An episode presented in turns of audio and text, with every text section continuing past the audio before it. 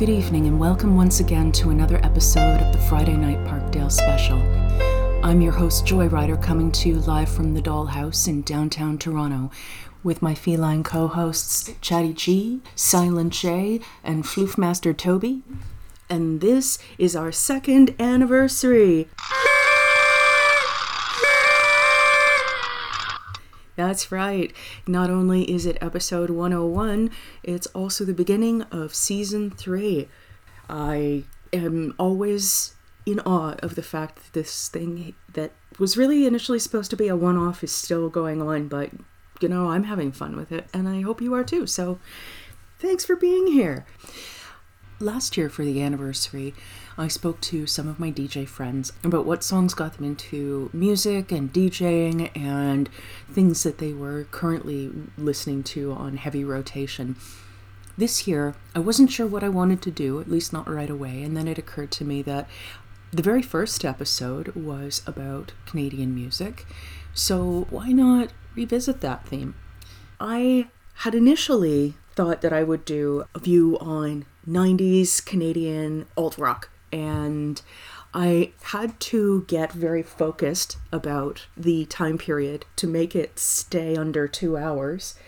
In the end, I went with the time that I was in high school from 1990 to 1995. And even then, I still had way more material than I could fit into one show. So, although in the live airing of this episode, I kept it to about two hours, I decided that in post I was going to add in more material and split it into two files. So for our second anniversary, you get two episodes. Bam! And in that very first episode, I made a promise that there would be no Bryan Adams and no Sarah McLachlan Sad Animal song. And that, I'm happy to say, holds true for this evening as well. Right? I know, no sad animal song. That's depressing. So let's get started with a song from Toronto's own National Velvet. This is from their 1990 album called Courage. The track is called Shine On.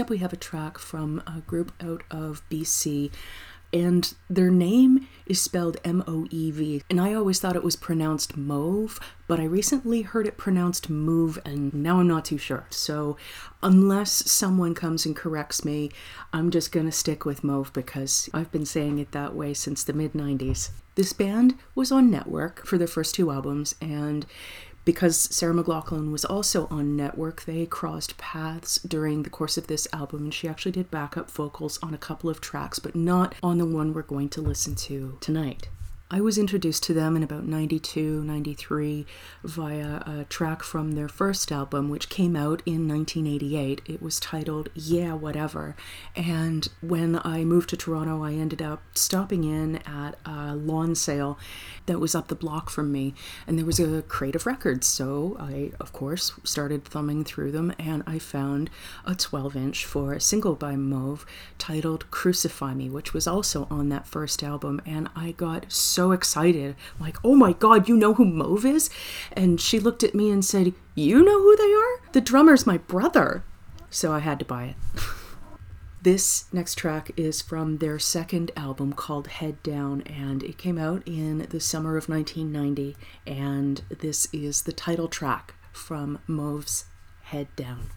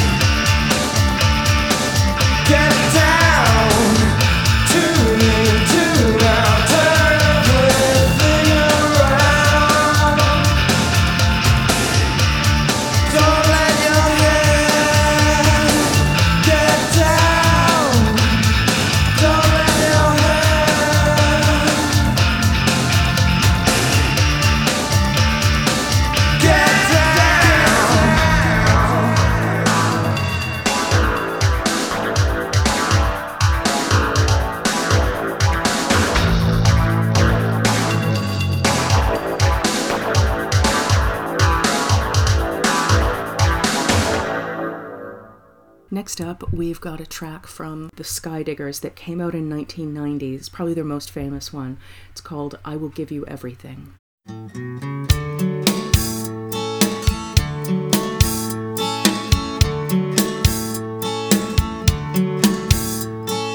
I will give you everything that you've ever wanted. And with this promise, I will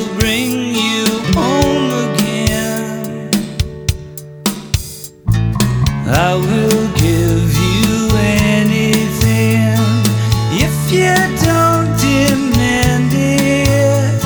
And with one promise, I will make you mine again. I will give you everything that you've ever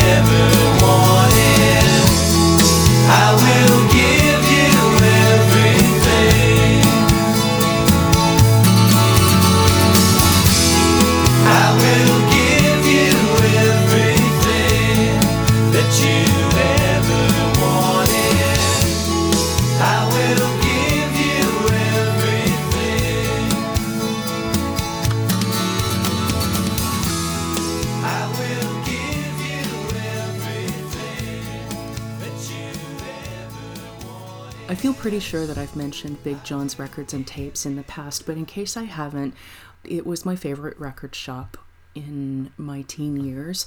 It was this little hole in the wall place downstairs, and I could always find something cool at Big John's. And one day I was going through the dollar bin of tapes and I found a cassette in a yellow paper sleeve and it had a picture of what looked like a club sandwich, like a line drawing in black ink of a club sandwich with a toothpick and an olive sticking out of it. And it was simply titled The Barenaked Ladies. Me being me, I thought, okay, I'll give it a shot for a buck. How could you go wrong, right? And this would have been the winter of 1991. And I know this for a fact because I was hanging out with Ian, who was in my grade 9 French class, and his friend Marcus, and Ian's little brother Kevin. I remember sharing my headphones with Kevin on the top of this massive snowbank that kids had sculpted into slides, almost like a castle, and he loved it. I think I ended up giving him my copy. And I'm kind of regretting that I did now because I have seen copies of the Barenaked Ladies' first EP on eBay for 40 US. But I'm sure he enjoyed it more than I did, so all good. They ended up putting out a number of those songs again later on their first official album, which was called Gordon. But I often find that the version on the EP is a little bit more real somehow, and maybe it's because it's raw. Sometimes the polish takes away the best part of the song. Not always, not always, but in this case, it was the version on the Sandwich EP that hooked me. So, from the Barenaked Ladies Sandwich EP, this is Brian Wilson. Drove downtown in the rain, 9:30 on a Tuesday night, just to check out the late night record shop. Call it impulsive, call it compulsive, call it insane. When I'm surrounded, I just can't stop. It's a matter of instinct, it's a matter of conditioning, it's a matter of fact. You can call me Pavlov's dog. Ring a bell and I'll salivate. How'd you like that? Dr. Landy, tell me you're not just a pedagogue.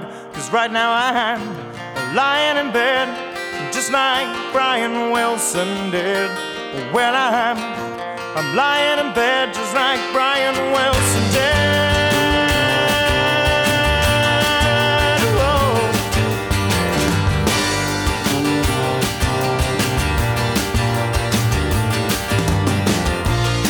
So I'm lying here, just staring at the ceiling about. Just listening and re-listening, smiley smile, and I'm wondering if this is some kind of creative drive because I'm lying in bed, just like Brian Wilson did. Well, I, I'm lying in bed just like Brian Wilson did.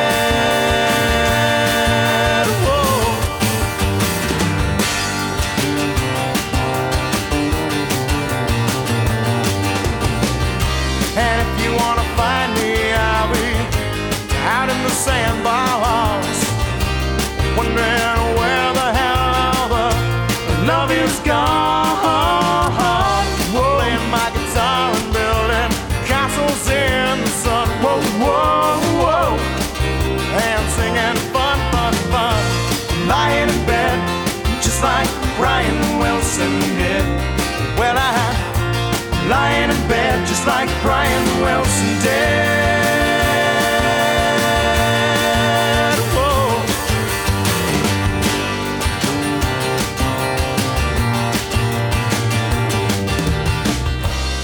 I had a dream that I was 300 pounds, and though I was very heavy, I floated till I couldn't see the ground.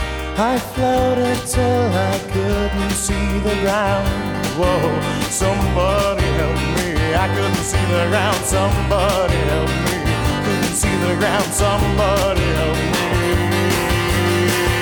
because I'm lying in bed just like Brian Wilson did. Well, I'm lying in bed just like Brian Wilson did.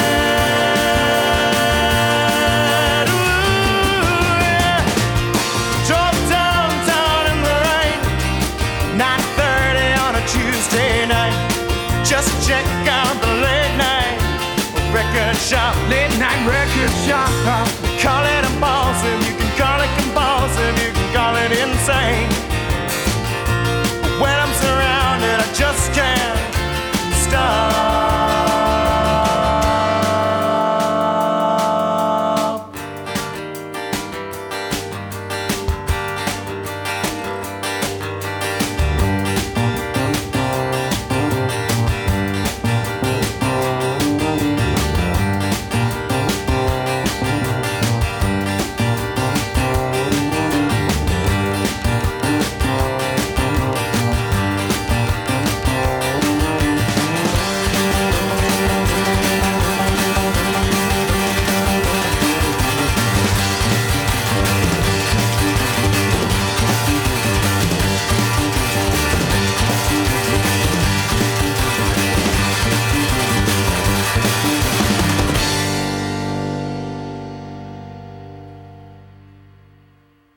Next track is another that I didn't hear until maybe 93, but it was actually released in 1990, and it wasn't until maybe 10 years ago that I found a copy of it. When I had heard it initially, it was a dub of a dub, perhaps of a dub. It was a very crappy cassette copy, but I managed to find it, and somehow it ended up in the hands of a label in the UK. But it was recorded here in Toronto. This is Five Foot Nothing, and the track is called In a Dream.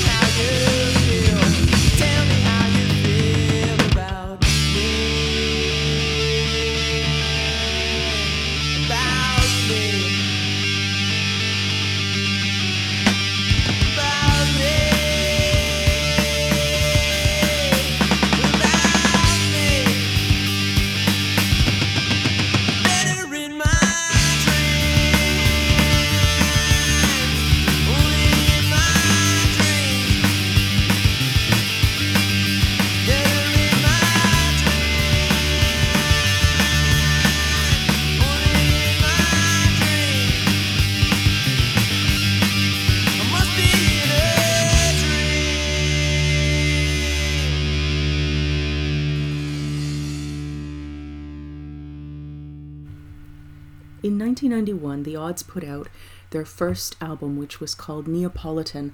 I don't recall how I discovered it. It might have been that I saw the video for Wendy Under the Stars on Much Music, or just that I was in a record store and I saw the cassette and thought, huh, that looks cool.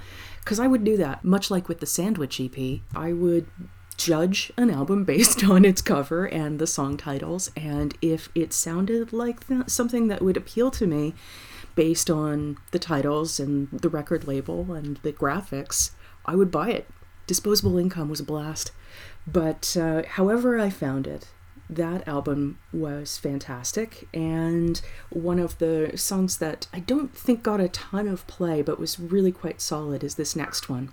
From The Odds, this is the song Love is the Subject.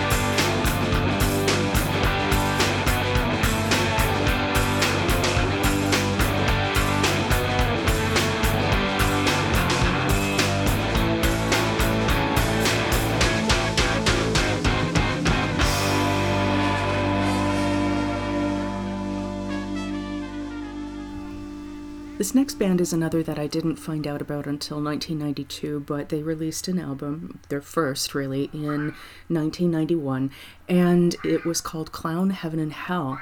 So this band was really big in Montreal, and it hit big here in Toronto as well. Their shtick is basically ska, and uh, they had, I think, 10 members at one point. I managed to finally get to see them live at Edgefest, and I think I've shared this story before where the lead singer invited people to come on stage, and this was at the Rotunda. So I dove over a shrubbery, through part of a fence, ran down the aisle, and hopped onto the stage, and I ended up singing the French lyrics into the mic with Nasty Gus for Everybody's Got AIDS. I'm talking about me mom and Morgentaler, and I decided I had to play this next one, especially because it is very much a piece of its time. And if I'm not mistaken, this next track was recorded live at uh, Les Foufounes Electriques. So, from Clown Heaven and Hell, this is Me Mom and Morgan Morgentaler's Spittle on My Chin. Anybody find a shoe? This person here lost a shoe. Is there a shoe roaming around? If there is, throw it at me. I hate that when people dance dance right out of their clothing. I'd like to make this dedication too. This song's for Brian Mulroney and his wonderful political policies. And the intelligence of this song, I think, should represent the intelligence of the government of this nation. Brian Mulroney, this is for you, you wonderful, intelligent man. It's called Spittle on My Chin. No chin was ever more deserving, big guy. Yeah, bastard.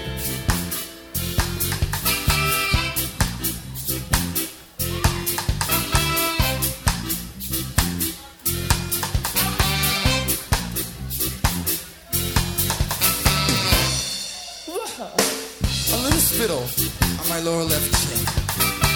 I like it when I drool. It really makes me grin. When I go outside, I feel like I could win. Amazing stuff, that spittle on my chin.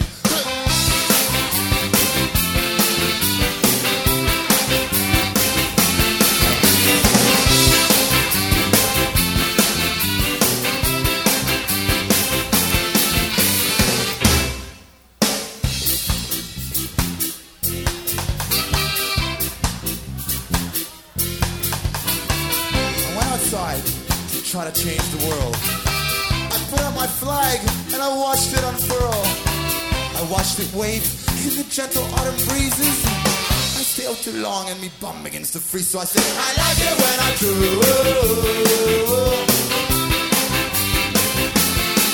I said, I like it when I do.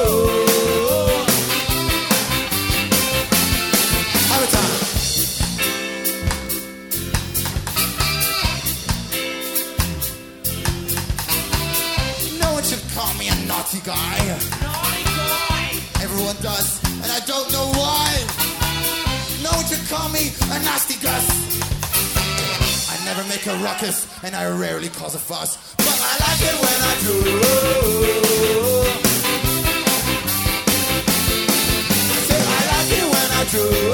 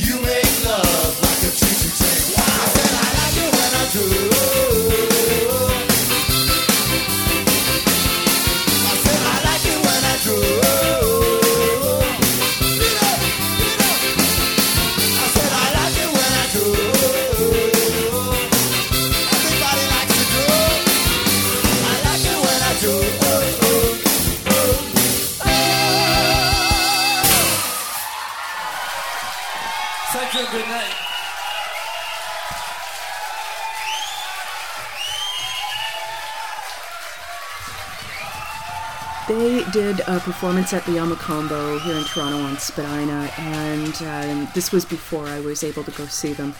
They ended up leading the entire crowd down Spadina, and th- some of them were in fun fur, and they still had their instruments and stuff, and they were all singing "Everybody's Got AIDS."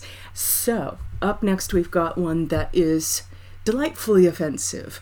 The band themselves love to stir up trouble. Uh, one of their earlier albums had a cartoon drawing of Ronald and Nancy Reagan on it, and I can't remember which album that was off the top of my head, but it, I think it might have been Here Today, Guano Tomorrow. This album, however, which came out in 1991, was entitled Two Dogs Fucking, and the cover art is of two huskies on a Canadian stamp doing the business, and they actually bothered to have the title in French and English, which amuses me. This is the title track from that album.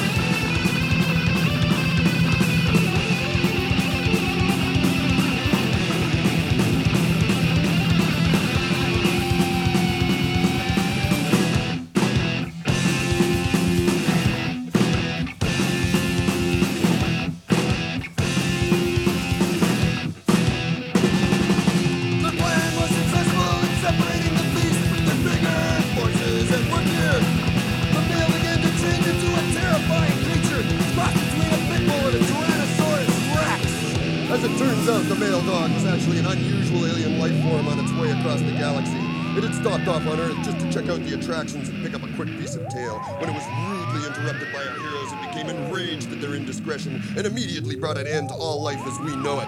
All because they couldn't stand the sight of two dogs fucking, suck ass to ass,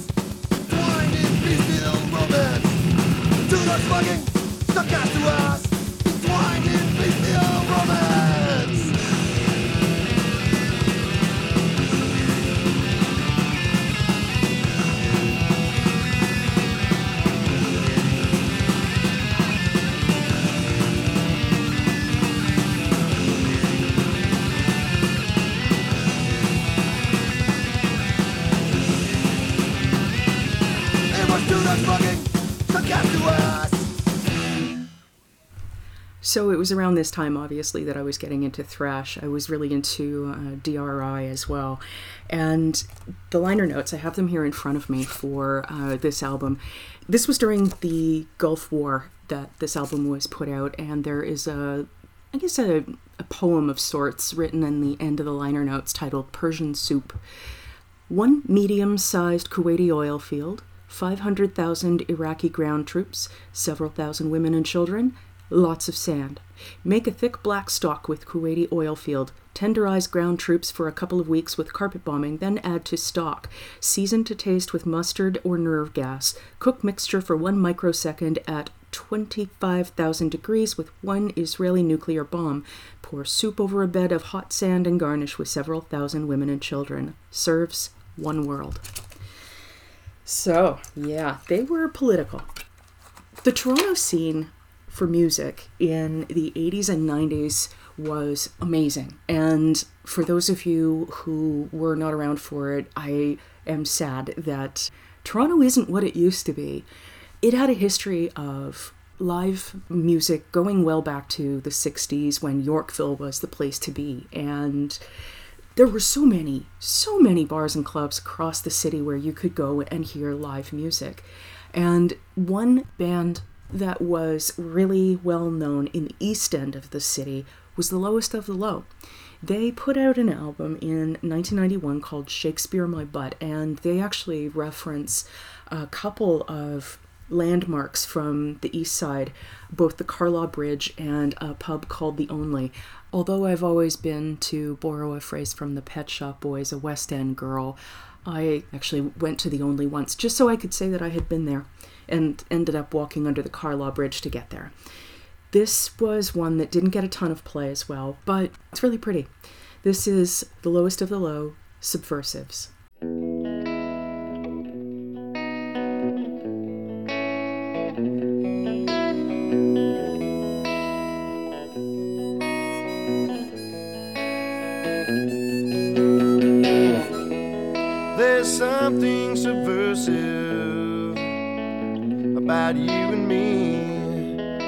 There's a market value on love. We're getting something for free. I don't know why, but when we're apart, something makes me wanna start setting fires and kicking down doors. I hope we never have to resort to dividing what is mine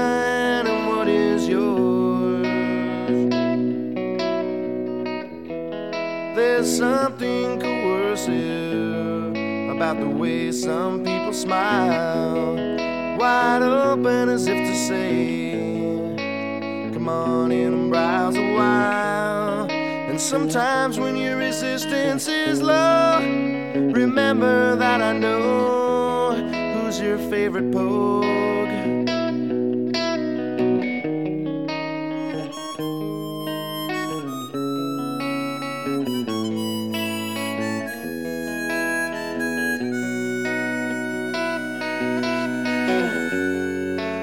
Place in my soul where no one else can adore you. And like the poet soldier says, I would spill my blood for you.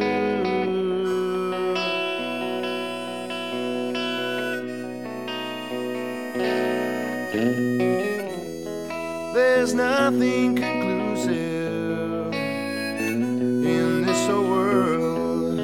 Cause flags can change And there's many towns left to burn. But somewhere between there and here, for one night, hold me near and sing my shallow tears. And we'll drink, but not to forget, but to remember instead all our happy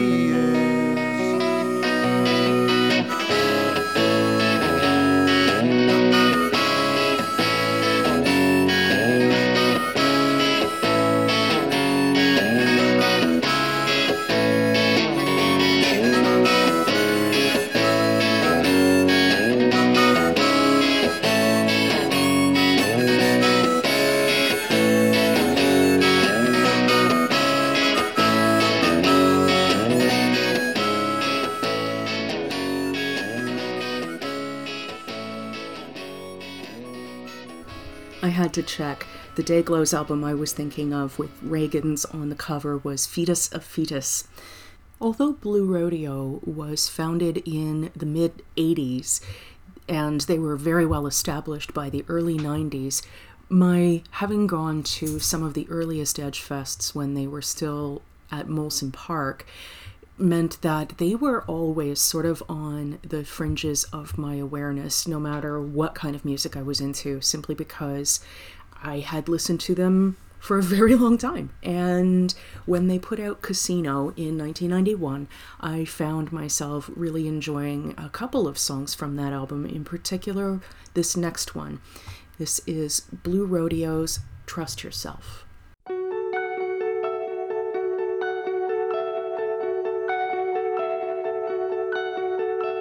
Someday soon, and I don't know when. Your little world will come crashing in. Don't think twice, say I'll be around. Turn your back, someone's gonna let you down. Know that it's true. Nobody led you on, left that to. Now you'll be alone when the sun comes up. Your tattered little dreams and a broken cup. Then you'll have to trust yourself and don't believe in any more lies.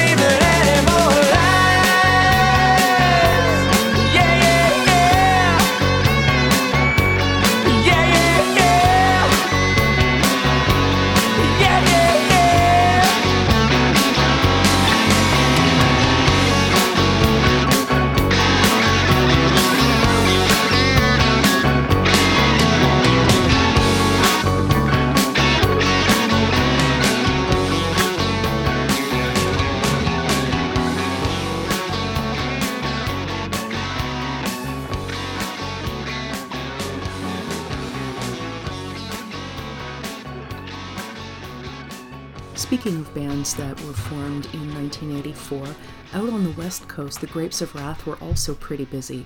After the massive success of 1989's Now and Again, they put out another album, their fifth, in 1991, titled These Days.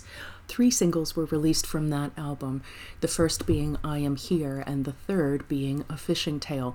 The one that did the best was the second single released from These Days, titled You May Be Right, and that's the song we're going to listen to next from 1991's These Days. This is The Grapes of Wraths.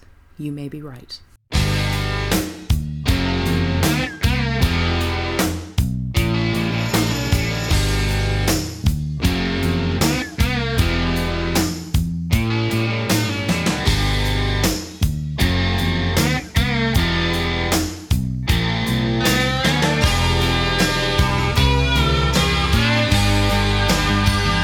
been.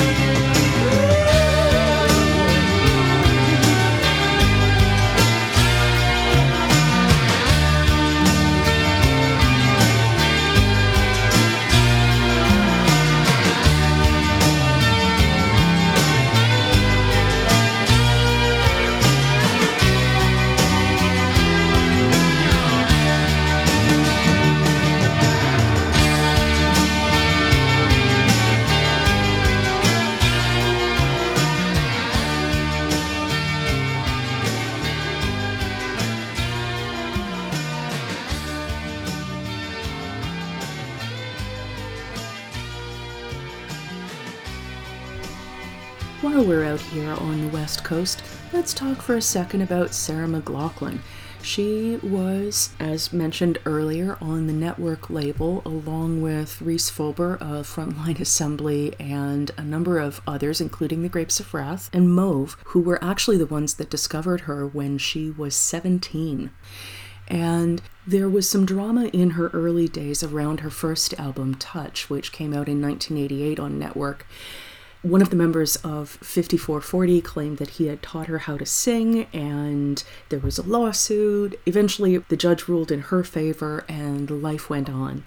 Her first album got enough attention that she was able to make a second album, this one titled Solace. And it was actually this album that started me writing poetry. I don't know exactly what it was about it, but it inspired me. From that album, we are going to listen to the song Into the Fire.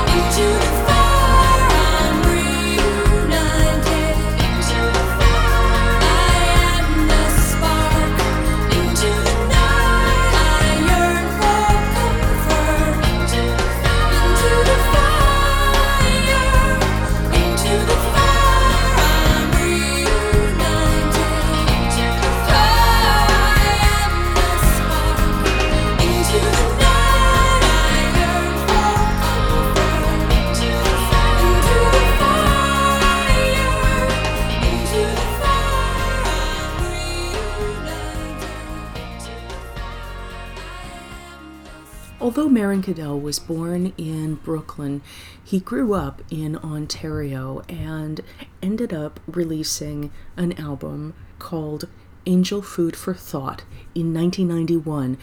It was an odd album in that it was a lot of spoken word poetry pieces set to music, and there was one standout on the album called The Sweater.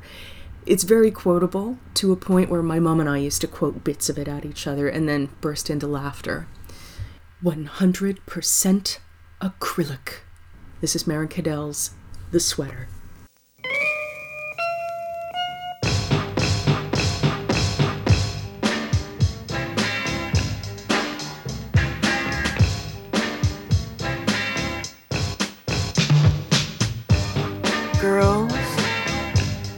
I know you will understand this and feel the intrinsic, incredible emotion.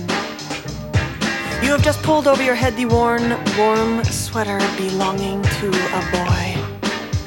Now, you haven't had a passionate kissing session or anything, but you got to go on a camping trip with him and eight other people from school. And you practically slept together, your sleeping bag right next to his. And you woke in the night to watch him as he slept, but you couldn't see anything because it was dark, so you just lay there and listened to his breathing and wondered if your heart might burst.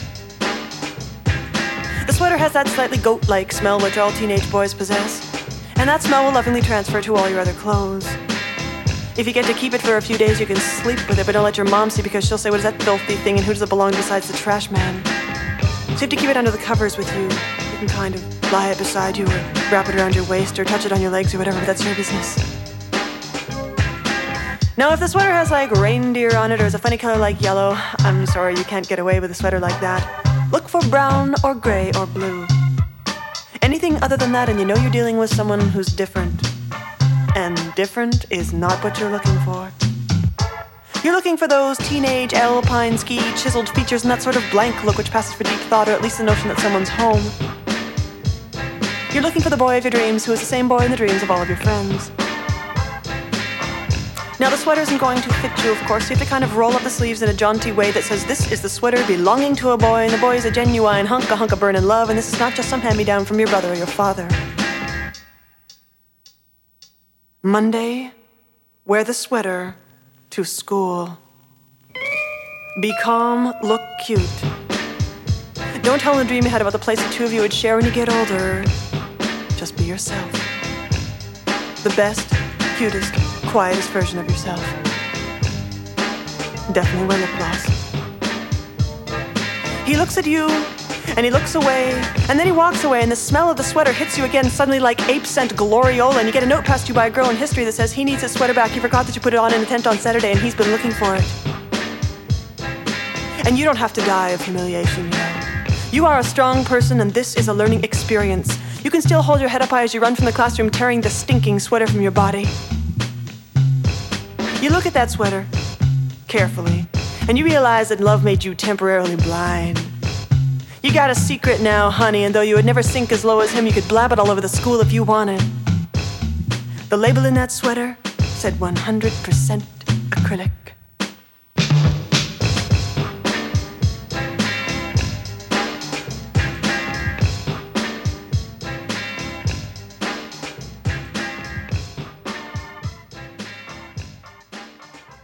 Next up, we've got one from a band out of Halifax, and there was actually what was called the Halifax Explosion, and I'm not referring to the ship from 1917, although there's part of me that wonders if there was ever a band called Mont Blanc. I have a note in my head to myself to look into that full explosion scene that happened, but it was basically in the early 90s, and a ton of alt rock acts came out of nowhere, and some people dubbed it Canada's answer to the Seattle grunge scene. I'm not entirely convinced that you can draw that full parallel, but okay, sure. I guess if it makes it easier for people to relate to, that's fine. Sloan put out their first EP, which was called the Peppermint EP, in 1991 or early 92, and it was well received. So much so that in 1992 they released a full LP called Smeared. And the track that got the most notice was one that was featured on both the EP and the LP. They were pretty much the same, except that the one on Smeared was a little bit more polished, which makes sense. It was under a full size label rather than copied out of someone's basement or garage. We're going to be listening to the version that was on Smeared. This is Sloan's Underwhelmed.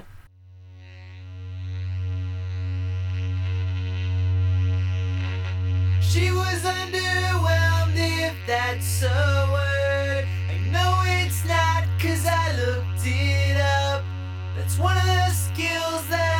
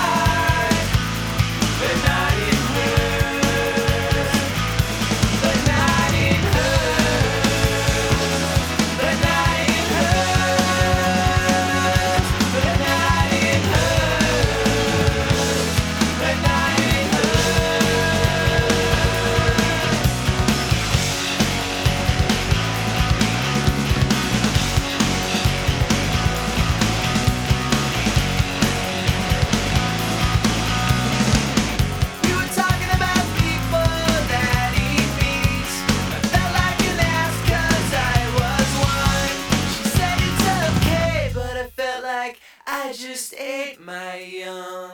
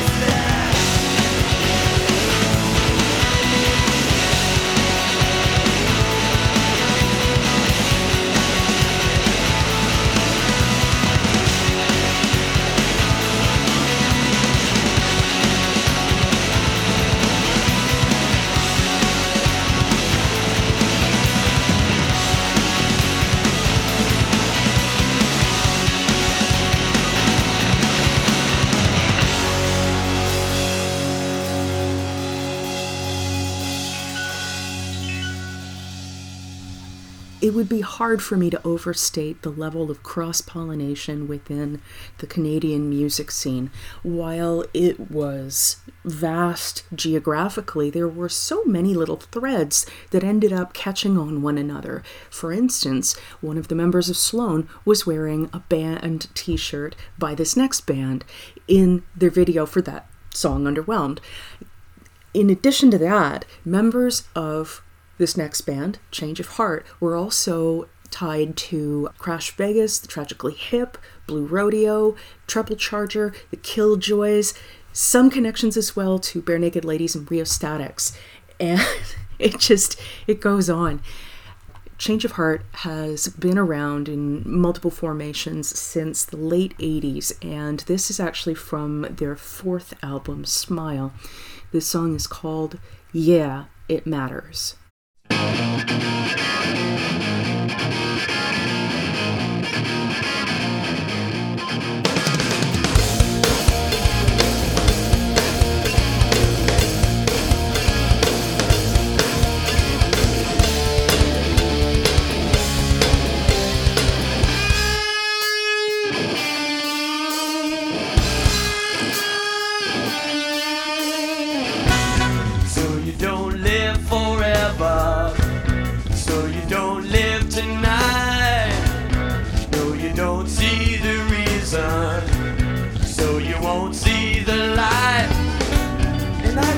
Find all the answers.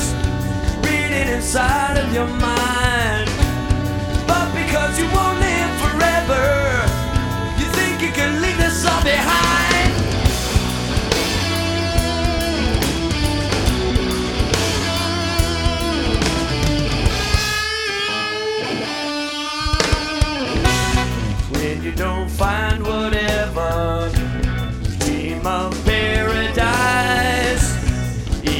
much is forsaken. Inform opinions with your own advice.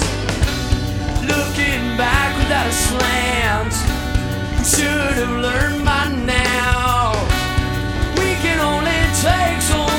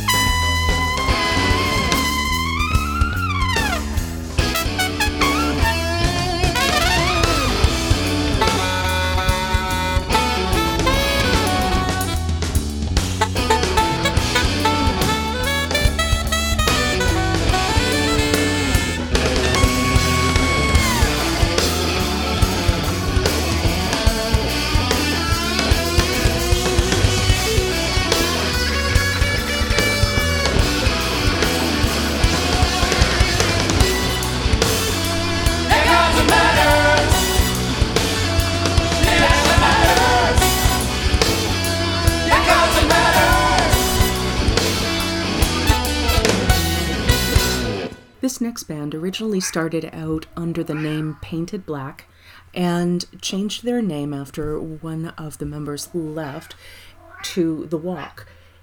Their second album, which was called In So Much, came out in 1992, and the track we're going to listen to from The Walk is called Annalisa.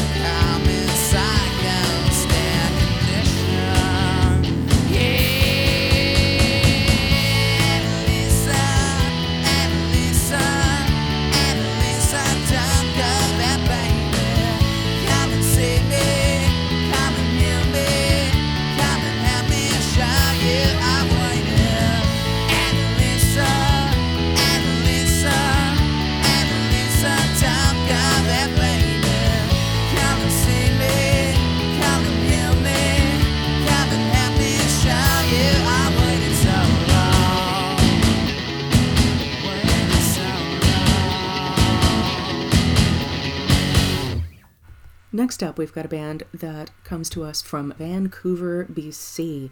And they formed in 1991, but their first album came out in 1992, and it was called Peel, which was a play on their name. Rymes with Orange. From that album, this is their cover of The Small Faces' Itchycoo Park.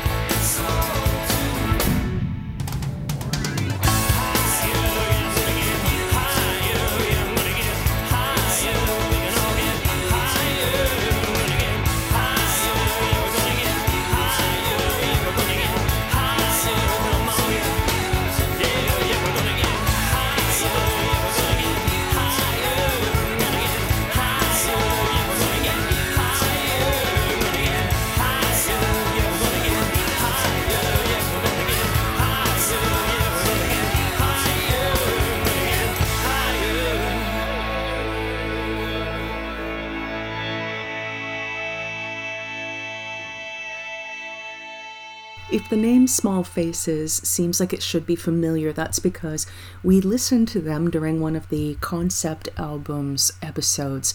They are the gents behind the Ogden's Nut Gone Flake album. And speaking of bands with a slightly silly bent, the next couple of acts I have for you are a little bit silly. Furnaceface, who I've actually played before on this show during the Filthy 15 and Friends episode, have a number of songs that are both silly and political. One that was a favorite when the album Just Buy It came out in 1992 was titled She Thinks She's Fat. From Furnaceface, this is She Thinks She's Fat. Let's take a look at your love life. Whoever originated the phrase, the way to a man's heart is through the stomach, must have been referring to the cancer girl. You really know how to dine a man and seduce him with all sorts of tempting and exotic dishes, don't you? This is fine, but just make sure you don't get nervous and start nibbling too much during the preparation of all this delectable food because you tend to put on weight easily. Then you may find that the romantic atmosphere of the candlelight dinner you've taken such pains to prepare is not quite so effective. My girlfriend thinks she's fat. She doesn't look fat to me.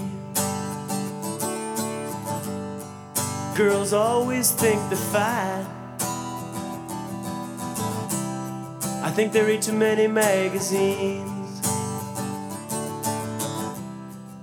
I take her out to dinner. She hardly eats a thing.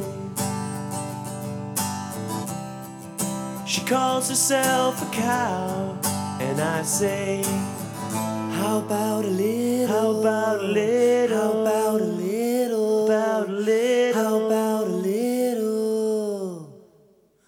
Bestiality.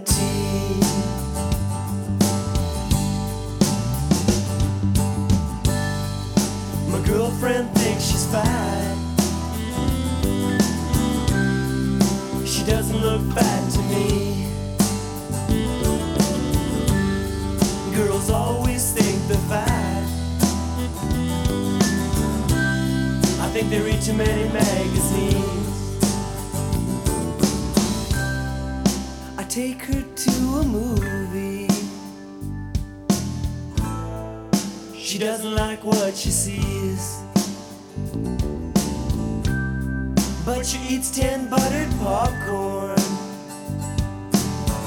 And then she throws up. Yeah, she throws oh, up. Oh, then she throws up. Yeah, she throws I said, up. then she throws up. She throws up in the sink.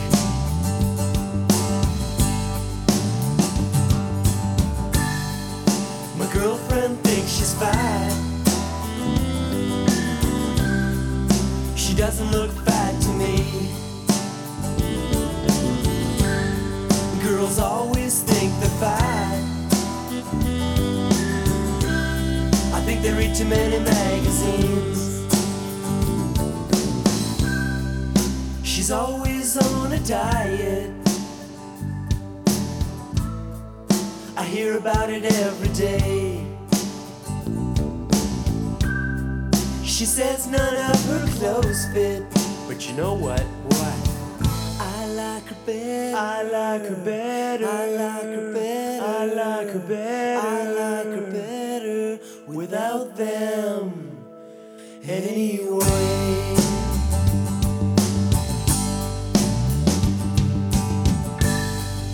My girlfriend thinks she's fat.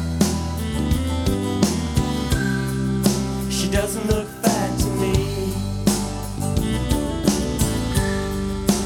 Always think they're fat. I think they read too many magazines. Now I don't know why you think you're fat, baby. You make me feel so bad when you say, Tom, am I fat? I don't know what to say.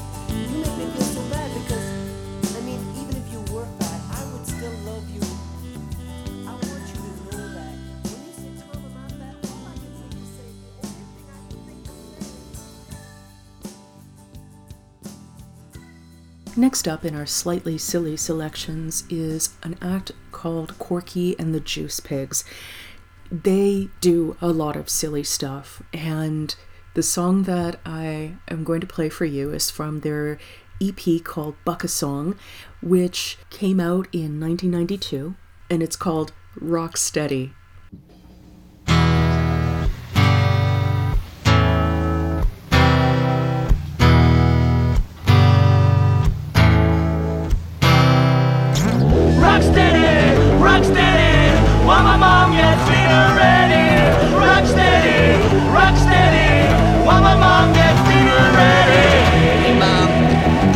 Tiger stripe pants in the dryer. Cause tonight I'm gonna go downtown. I'm gonna set this rock and roll world on fire. Yes! Rocksteady! Rock Rocksteady! While my mom gets dinner ready. Rocksteady! Rocksteady! My mom ready. Dad, you great big fat capitalist pig. Can I borrow the car? I'm gonna go downtown tonight and play some mean kick-ass rock and roll guitar. Rocksteady! Rocksteady!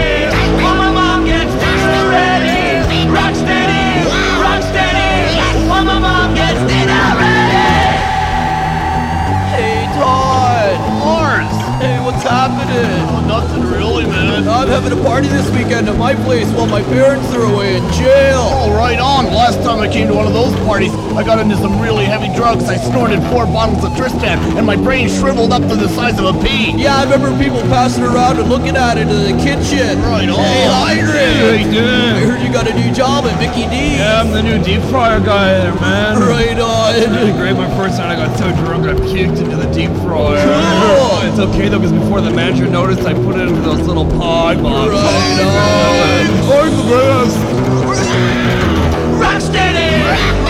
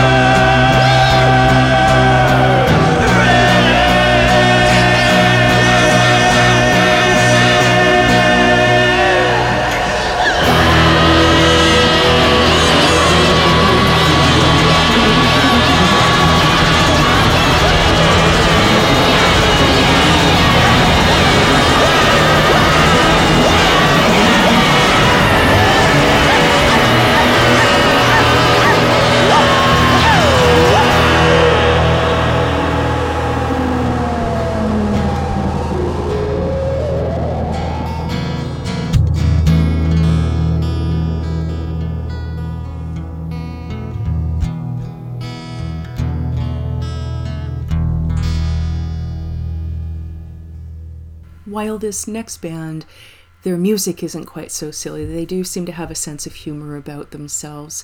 They originally formed in Saskatchewan, Regina specifically, in 1987, and they were originally known as Neurotic Paperboy before, according to Wikipedia, changing their name to the Waltons. This was derived from the fact that the lead singer had the name Walton from a bandmate in another project, but Plumb sometimes joked that the band hoped to be sued by the producers of the television series The Waltons for the free publicity. Their first official album, after a couple of independent demos, was called Like My Tractor, but it was spelled L I K, so in my head I always referred to it as Lick My Tractor. This album had a couple of singles, including Colder Than You, which did really well, but my favorite was always one that was right toward the end of the album. I think it's maybe even the last track, called The Naked Rain, and that's what we're going to be listening to next. This from their album, Like My Tractor, which came out in 1991. This is The Waltons' Naked Rain.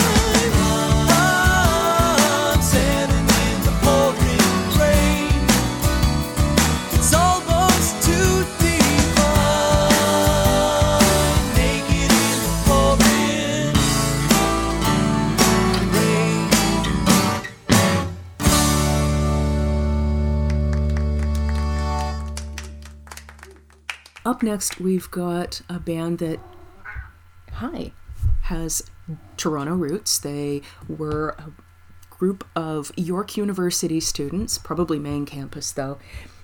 Nobody knows about Glendon except for us, right? Yeah.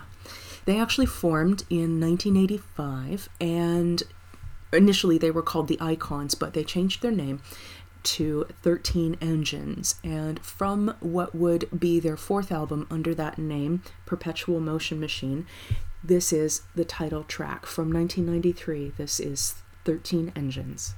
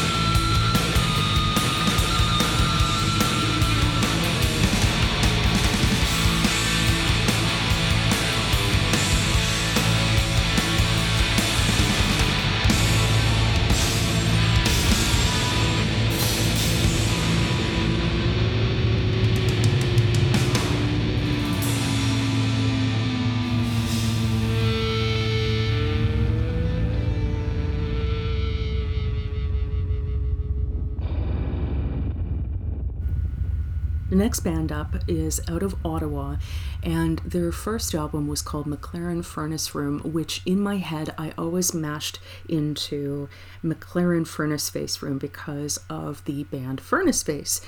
This song was not one of the big singles off McLaren Furnace Room, but it is one of my favorites from that album. This is The Watchmen, Must to Be Free.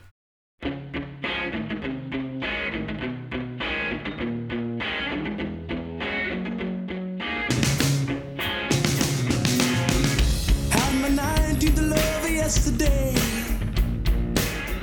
and I still can't feel the pain. I thought I'd have the strength to look the other way, but the sand drew me insane.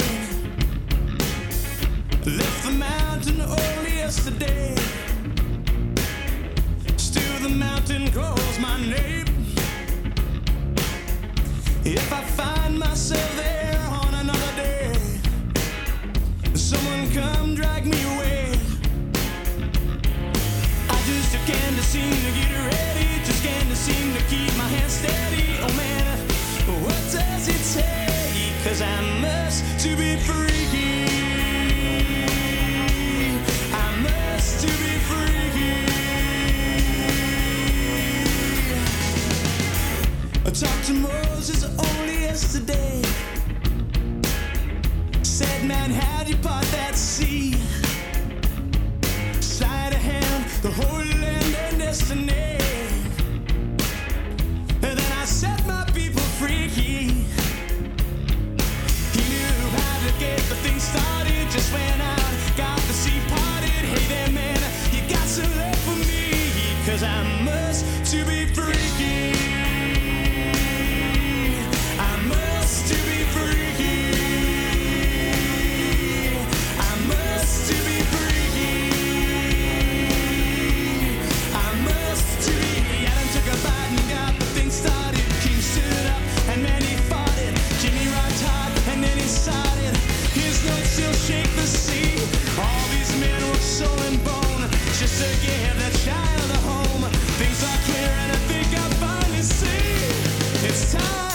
Be freaky.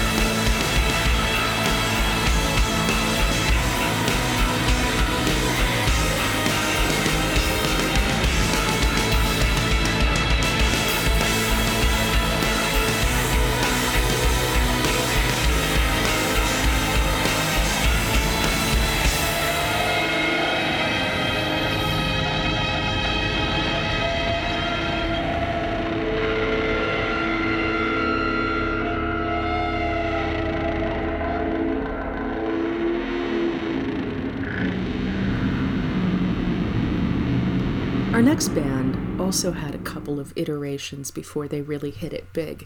They started in 88 as After All, and then in 89 they changed their name to The Grin Factory, and then in 92, after getting discovered, they got signed to Warner Reprise and had chosen the name Pure. Pure actually really made it big in large part because one of their singles got picked up for a movie called Cool World, which you may remember if you were around during that time. It was the partially animated movie. I think Kim Basinger was in it. I can't remember who else. I, I honestly I'm not sure I ever saw it. Anyway, I didn't realize that they were Canadian, but yeah, they're from Vancouver, and this is from their first album as Pure. The album was called Pureafunalia, and the track from 1993 is Spiritual Pollution.